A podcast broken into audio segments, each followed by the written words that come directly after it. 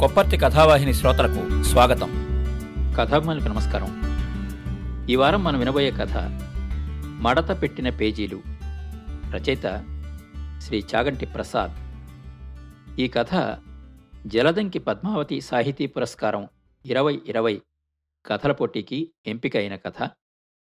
మడత పెట్టిన పేజీలు కథ. రచయిత చాప్రాగా ప్రసిద్ధులైన శ్రీ చాగంటి ప్రసాద్. ఆకాశం మేఘావృతమై ఉంది. ఆషాఢమాసం వల్ల వాతావరణంలో కొంత ఉక్కపోత కొంత చల్లదనం. మబ్బులు ఇబ్బడి ముబ్బడిగా ముసురుకున్నాయి. ప్రభాకరం చదువుతున్న పుస్తకం మూసి కళ్ళజోడు తీసి దాని పక్కనే పెట్టి పడకుర్చీలోంచి లేచాడు. కౌశల్య వంటింటి గడప మీద చెంగుపరుచుకుని మోచేయి తల కింద పెట్టుకుని పడుకున్నది. ప్రభాకరానికి తోచడం లేదు. వీస్తున్న గాలికి ముందు వాకిట్లో ఉన్న క్రోటన్లు ఊగుతున్నాయి. వర్షం పడితే బయట ఆరేసిన బట్టలు తడిసిపోతాయని తను లేస్తుందేమో అని నిద్రపోతున్న కౌశల్యకేసి చూశాడు. ఆమె లేచే సూచనలు ఏమీ లేకపోవడంతో బయటికి వెళ్ళి వరండాలో బట్టలన్నీ తీసి మంచం మీద పడేశాడు. నెమ్మదిగా వాన మొదలైంది. అప్పటికి భోజనం చేసి నాలుగు గంటలు అవడం వల్ల ప్రభాకరానికి ఆకలి మొదలైంది. ఆ వాతావరణంలో ఏదైనా తినాలి అని అనిపించింది. కౌశల్య లేచి కాస్త టిఫిన్ చేస్తే బాగుండు అది తింటూ సాహిత్య మరమరాలు చదువుకోవచ్చు అనుకున్నాడు. నాలుగేళ్ళ క్రితం జర్మనీలోని బ్లాక్ ఫారెస్ట్లో ఒక తీపి జ్ఞాపకంలాగా కొనుక్కొచ్చిన కుకు కుకు గడియారం నుంచి వచ్చిన బుజ్జి పెట్ట బయటికొచ్చి మూడుసార్లు కూసింది. మూడెంక వేసి పడుకున్న కౌసల్య లేవలేదు ఆ సౌండ్కి కూడా. సామాన్యంగా కౌసల్య ఇంతసేపు ఎప్పుడూ పడుకోదు. ఈరోజు ఉదయం ఇద్దరికైన గొడవ గుర్తొచ్చింది. పొద్దున్న లేవడం టిఫిన్లు మళ్ళీ మధ్యాహ్నం భోజనం రాత్రి ఫలహారం. ఇలా ఏళ్ళ తరబడి వండి వార్చడంతోనే నా బతుక్కి ఆర్చుకుపోతోంది. మీకే మగమహారాజులు. హాయిగా రిటైర్ అయి పుస్తకాలు చదువుకుంటూ ఒళ్ళు కదపకుండా మసులుకుంటున్నారు అని బాధమిళితమైన కోపంతో అన్నది. అది కాదే కౌసి నాకు ఏ పని చేత కాదే? అయినా నీ వంటింటి సామ్రాజ్యంలో ఏ వస్తువు ఎక్కడుందో నాకు తెలియదు కదా? అని సర్ది చెప్పబోతే చిన్నప్పుడు మీకన్నా గారాభంగా నేను పెరిగా. కాలు భూమి మీద పెడితే కందిపోతానని మా నాన్న గుండెల మీద వేసుకుని పెంచాడు. మీ ఇంట్లో అడుగుపెట్టే వరకు నాకు పనంటే తెలియదు. నేర్చుకోలేదా? అని కోపంతో కళ్ళెర్ర చేసేసరికి మాట్లాడలేక వెర్రిచూపు ఒకటి చూశాడు. ఉదయం నుంచి మాటామంతి లేకుండానే కాఫీ కలిపింది. అది రోజులాగా లేదు. వంట కూడా చాలా నిరాసక్తంగా చేసినట్టుంది. రుచిగా లేదు. ఏం తోచక టీవీ ఆన్ చేశాడు. ప్రోగ్రాములు నచ్చక టీవీ ఆఫ్ చేశాడు. ఏం చేయాలో తెలియక మంచం మీదున్న బట్టలు తీసి పడగదిలోకి వెళ్ళి అల్మారాలో పెట్టాడు. యథాలాపంగా కౌసల్య బట్టల్ని ముట్టుకోగానే ఏదో తెలియని అనుభూతి కలిగింది. ఒక చీర చేతుల్లోకి తీసుకుని గుండెలకి హత్తుకున్నాడు ఇంతలో చీరల మధ్యలో ఉన్న డైరీ కింద పడింది. కొన్ని పేజీలు తెరుచుకున్నాయి. ఒక పేజీ మధ్యలో నాకు బాధ కలిగిన రోజు అన్న వాక్యం ప్రభాకరం కంటపడింది డైరీ చేతుల్లోకి తీసుకున్నాడు. మరొకరి డైరీ చదవడం సభ్యత కాదు అని అనిపించినా కౌశల్యకి తనకి మధ్య రహస్యాలే ఉంటాయి.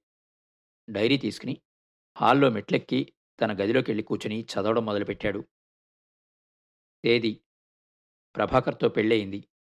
ఇంటిలో ఇంకా పెళ్ళి కావలసిన ఆడపడుచు శారద మరిది శివ అత్తగారు మామగారితో ఇక కలిసి ఉండాలన్నమాట.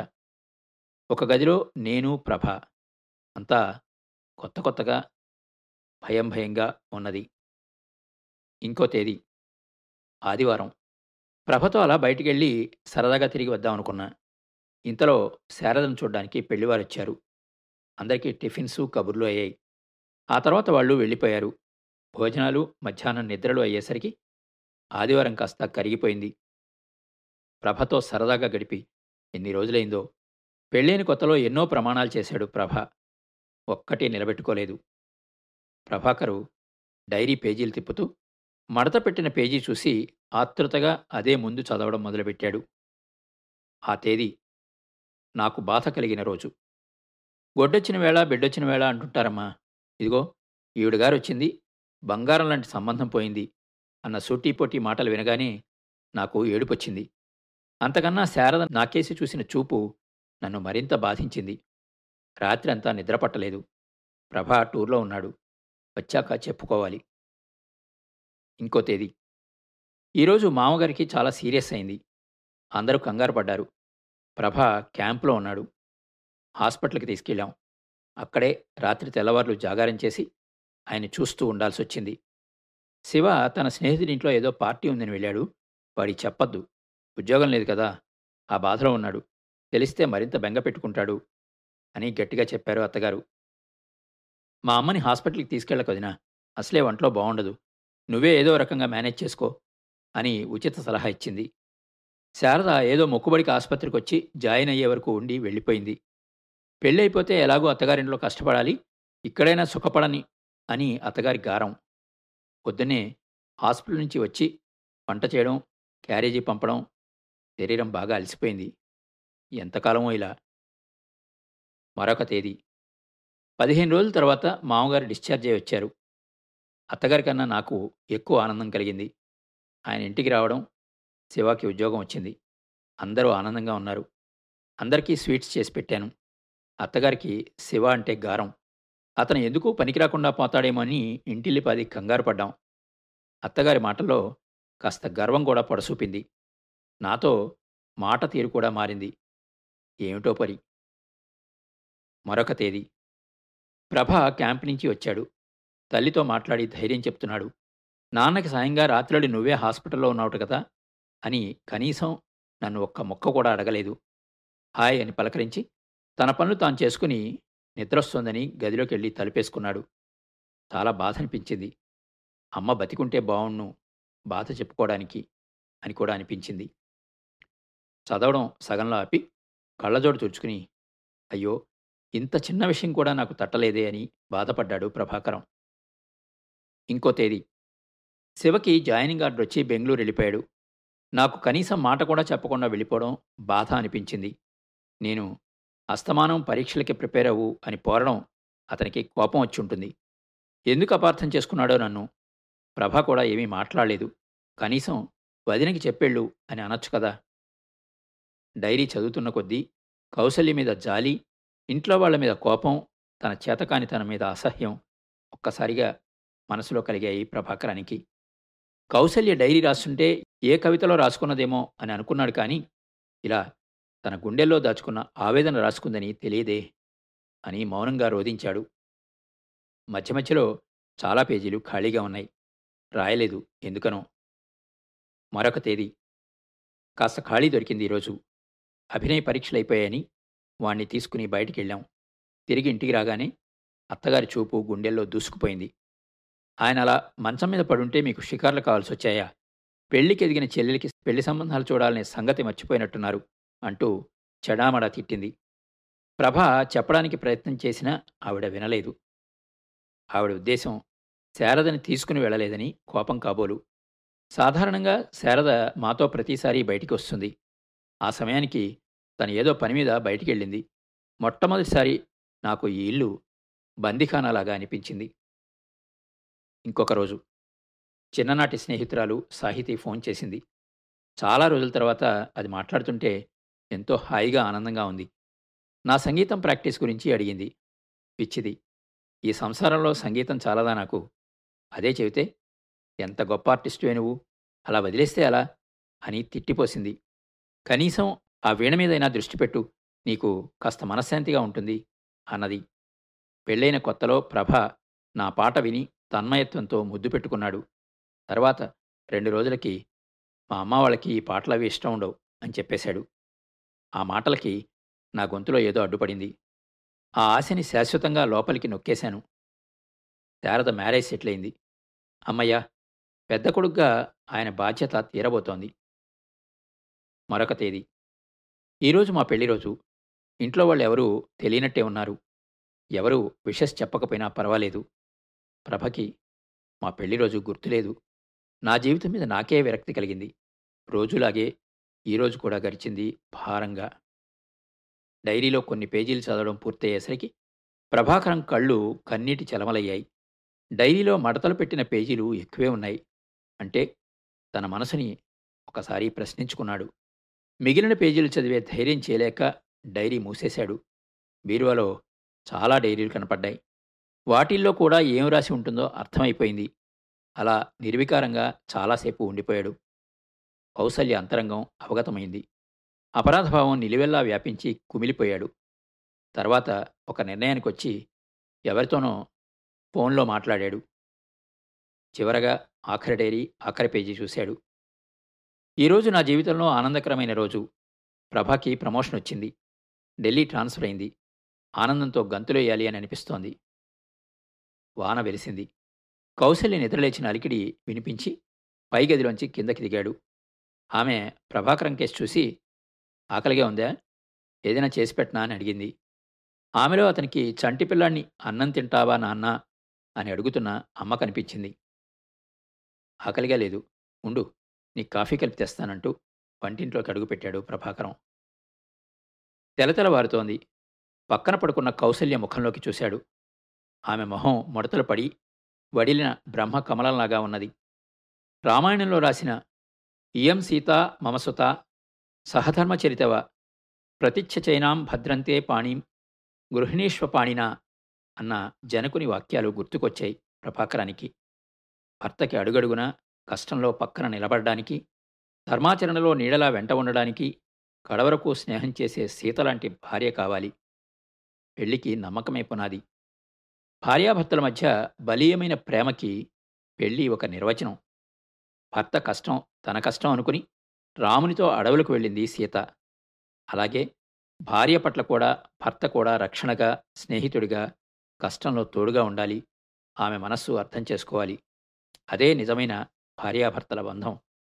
తనకిష్టమైన రామాయణం ఎన్నోసార్లు చదివిన మరి నేను భర్తగా బాధ్యతగా ఏం నిర్వర్తించాను అని తనని తాను ప్రశ్నించుకున్నాడు. ఆ వెంటనే తేరుకుని కౌసీ డియర్ పెళ్ళిరోజు శుభాకాంక్షలు అని ఆమె మోము మీద ముద్దు పెట్టాడు. కౌశల్య ప్రేమగా అతని దగ్గరికి తీసుకుని మీకు కూడా అని చెవిలో గుసగుసలాడింది. ప్రభాకరం వంటింట్లోకి కాఫీ కలిపి తేవడానికి వెళ్ళాడు. తలారా స్నానం చేసి కొత్త చీర కట్టుకుని పూజామందిరంలో దీపం పెట్టి హాల్లోకి వచ్చిన కౌసల్య ఆశ్చర్యంతో నిలబడిపోయింది. పెళ్ళిరోజు శుభాకాంక్షలు అన్నయ్య వదిన అంటూ పెద్ద పూలదండతో శివ శారద వచ్చి ఇద్దరికీ వేసి కాళ్ళకి దండం పెట్టారు. Many many happy returns of the day అమ్మా నాన్న అంటూ కొడుకు అభినయ్ భార్య వింధ్య వచ్చి పెద్ద బొకే ఇచ్చి నోట్లో స్వీట్స్ పెట్టి చప్పట్లు కొట్టి కాళ్ళకి దండం పెట్టారు. ఏమిటి సర్ప్రైజ్? అని అడిగింది కౌసల్య కొడుక్కేసి చూస్తూ. అంతా సస్పెన్స్ వదిన అన్నాడు శివ. అందరూ హాల్లో కూర్చున్నారు. కౌసల్య శివాని శారదని పలకరించలేదు. ముభావంగా ఉన్నది. ప్రభాకరం కౌసల్య ముఖం కేసి చూడలేక తలదించుకున్నాడు. ఆ నిశ్శబ్దం భరించలేక శారద లోగొంతుకతో నిన్ను చాలా బాధ పెట్టాం వదిన. ఇప్పుడే మాకు అర్థమవుతోంది. నీకంటూ ఒక జీవితం ఉంటుందని ఆశలు ఆనందం ఉంటాయని తెలియక చాలా క్రూరంగా ప్రవర్తించాం. అప్పుడు తెలిసి తెలియని వయస్సు మనస్సు కూడా మమ్మల్ని అలా ప్రేరేపించాయి అంటూ కౌసల్య కాళ్ళ దగ్గర కూర్చుని చేతులు పట్టుకుని మా పట్ల ఇన్నేళ్ళ మౌనం వదిలిపెట్టు మమ్మల్ని ఇంకా దూరం పెట్టకు మా అన్నయ్య నువ్వు మాకు కావాలి పెద్ద మనసు చేసుకుని క్షమించు అని బ్రతిమలాడింది శారద. నువ్వు నా మంచి గురించే చెప్పావని తెలుసుకోలేక అపార్థం చేసుకున్నాను. నువ్వు తల్లి కన్నా ఎక్కువగా నన్ను ఆదరించావు. నువ్వు తినకుండా నా కోసం దాచిపెట్టేదానివి. వయస్సు పొగరు అమ్మ చెప్పుడు మాటలు నన్ను మూర్ఖుడిలాగా చేశాయి అని ఆమె పాదాల దగ్గర సాగిలపడ్డాడు శివ. కౌశల్య గొంతు విప్పి తప్పు శివ తల్లిదండ్రులను అలా నిందించకూడదు. అయినా స్వర్గస్థులైన వాళ్ళు భగవత్ స్వరూపాలు వారిని పూజించాలి. వాళ్ళ అభద్రతా భావం వారిని అలా ప్రవర్తింపచేసి ఉంటుంది. అత్తవారిల్లే నాకు సర్వస్వం అని నమ్మి కొత్త పెళ్ళి కూతురుగా ఎన్నో ఊహలతో మన ఇంట్లో అడుగుపెట్టాను. మన అన్న పదాన్ని ఆమె గట్టిగా ఒత్తి పలకడం ముగ్గురు గమనించారు. కాలానుగుణంగా అమ్మా నాన్న పోయాక పుట్టింటి ఆలనా పాలన కొరవడింది. మీ అందరూ నావాళ్ళే అనే ఆలోచన తప్ప నాకంటూ వేరే ఆలోచనలు లేవు. ఈ ఇంటి కోసం ఇంత తపన పడుతున్నానే కనీస గుర్తింపు లేదే అనే విచారం. పైకి ఎవరికీ చెప్పుకోలేని ఆవేదన. ఎవరూ ఎక్కడా నా గోడు వినిపించే అవకాశం ఇవ్వలేదు. పోనీ మీరిద్దరూ అలా ప్రవర్తిస్తే ఆశ్చర్యం లేదు. కట్టుకున్న భర్త కూడా నిర్లక్ష్యంగా ఉంటే ఎవరికి చెప్పుకుంటాను? ఉమ్మడి కుటుంబంలో కాపురం. ఆహా! అందరితో సరదాగా గడపచ్చు అనే ఊహతో ఆనందంగా వచ్చిన నాకు మిగిలింది ఏమిటి? గుండెకోత తప్ప. మా నాన్న నన్ను మన ఇంటికి సాగనంపుతూ ఒక మాట చెప్పాడు. తల్లి తమలపాకు ఈనగుచ్చుకుంటే ఓర్చుకోలేవేమో అనేంత గారంగా పెంచిన మేము అక్కడ నువ్వు స్థైర్యంగా ఉంటావని మీ ఇంటికి గౌరవం తెస్తావని ఆశిస్తున్నామమ్మా ఏం జరిగినా ధైర్యంగా నిలబడాలి. పుట్టింటికి అత్తవారి అభివృద్ధినే చెప్పు. ఆనందాన్ని వినిపించు. నీ పుట్టింటి గొప్పలు అత్తగారింట్లో ఎవరికీ వివరించకు. ఆకాశవంత హృదయం పూదేవంత సహనం పెంపొందించుకో. ఆనందం వస్తే అందరికీ చెప్పుకో. దుఃఖం వస్తే నీ భర్తతో పంచుకో అని చెప్పి పంపాడు. ఇక్కడ నాకు ఆ అదృష్టం కూడా దొరకలేదు. మీ అందరి ప్రవర్తనే నన్ను మోగదాన్ని చేసింది. గాయపడ్డ మనసు మిమ్మల్ని దూరం పెట్టమన్నది. మీరంటే నాకు కోపం ద్వేషం లేవు. నేను పాకులాడింది కూడా చిన్న గుర్తింపు కోసమే అని ఇద్దరిని దగ్గరికి తీసుకున్నది ప్రభాకరం ముఖంలో ఆనందం వెళ్ళివేసింది అమ్మా హోటల్లో టేబుల్ బుక్ చేశాను లంచ్ అక్కడే అని అభినయ్ హడావిడి చేశాడు. హోటల్లో అందరి అభినందనల మధ్య ప్రభాకరం కౌసల్య కేక్ కట్ చేశారు. భోజనాలు చేసి ఇంటికి వచ్చి విశ్రాంతి తీసుకుంటుంటే శారద ఒక పెద్ద పెట్టెలోంచి వీణ తీసి కౌసల్య చేతిలో పెట్టింది. వదిన నువ్వు పాడగలవు వీణ వాయించగలవు అని తెలుసు. ఇది ఇవ్వడం చాలా ఆలస్యమైంది. క్షమించు అన్నది. శారు నువ్వు ఆడబిడ్డవి. నన్ను కమాండ్ చేసే అధికారం నీకెప్పుడూ ఉంటుంది అని వీణ శృతి చేసింది. అలాగే నా మాట కూడా వినాలి నువ్వు. అని లేచి కొత్త పట్టుచీర పసుపు కుంకుమ గాజులు పెట్టి నువ్వు మా ఇంటి మహాలక్ష్మి అని ముద్దు పెట్టుకున్నది. అందరూ ఆనందపడ్డారు. ఆరుబయట వెన్నెల కురుస్తోంది. మేడ మీద ఇద్దరూ ఆ చల్లదనాన్ని అనుభవిస్తున్నారు. క్షమించు కౌసి అయినా నిన్ను క్షమించమని అడిగే అర్హత కూడా నాకు లేదు అని ప్రభాకరం బాధగా తల వంచుకున్నాడు. నా డైరీ చదివారా? అన్నది కౌశల్య చిరుకోపం నటిస్తూ. అవును. పరాయి వాళ్ళ డైరీ చదవకూడదని తెలీదా? నువ్వు పరాయిదాని ఎందుకు అవుతావు అని దగ్గరకు తీసుకున్నాడు. సిగ్గుగా అతని గుండెలో తలదాచుకుంటూ క్షమించేశాలే అని చెవిలో గుసగుసలాడింది. విన్నారు కదండి. శ్రీ చాగంటి ప్రసాద్ గారి రచన మడత పెట్టిన పేజీలు కథ. ఈ కథ జలదంకి పద్మావతి సాహిత్య పురస్కారం ఇరవై ఇరవై కథల పోటీకి ఎంపికైంది. మరో మంచి కథతో మళ్ళీ కలుద్దాం. అందాక సెలవు. మీ కొప్పర్తి రాంబాబు విశ్రాంతి ఉద్యోగి ఇండియన్ బ్యాంక్ విజయవాడ. మా షో మీకు నచ్చినట్టయితే యాపిల్ పాడ్కాస్ట్ గూగుల్ పాడ్కాస్ట్ మరియు స్పాటిఫైలో కానీ సబ్స్క్రైబ్ చేసి నోటిఫికేషన్ ఆన్ చేసుకోండి. నెక్స్ట్ ఎపిసోడ్ రిలీజ్ అయినప్పుడు మీకు అప్డేట్ వస్తుంది.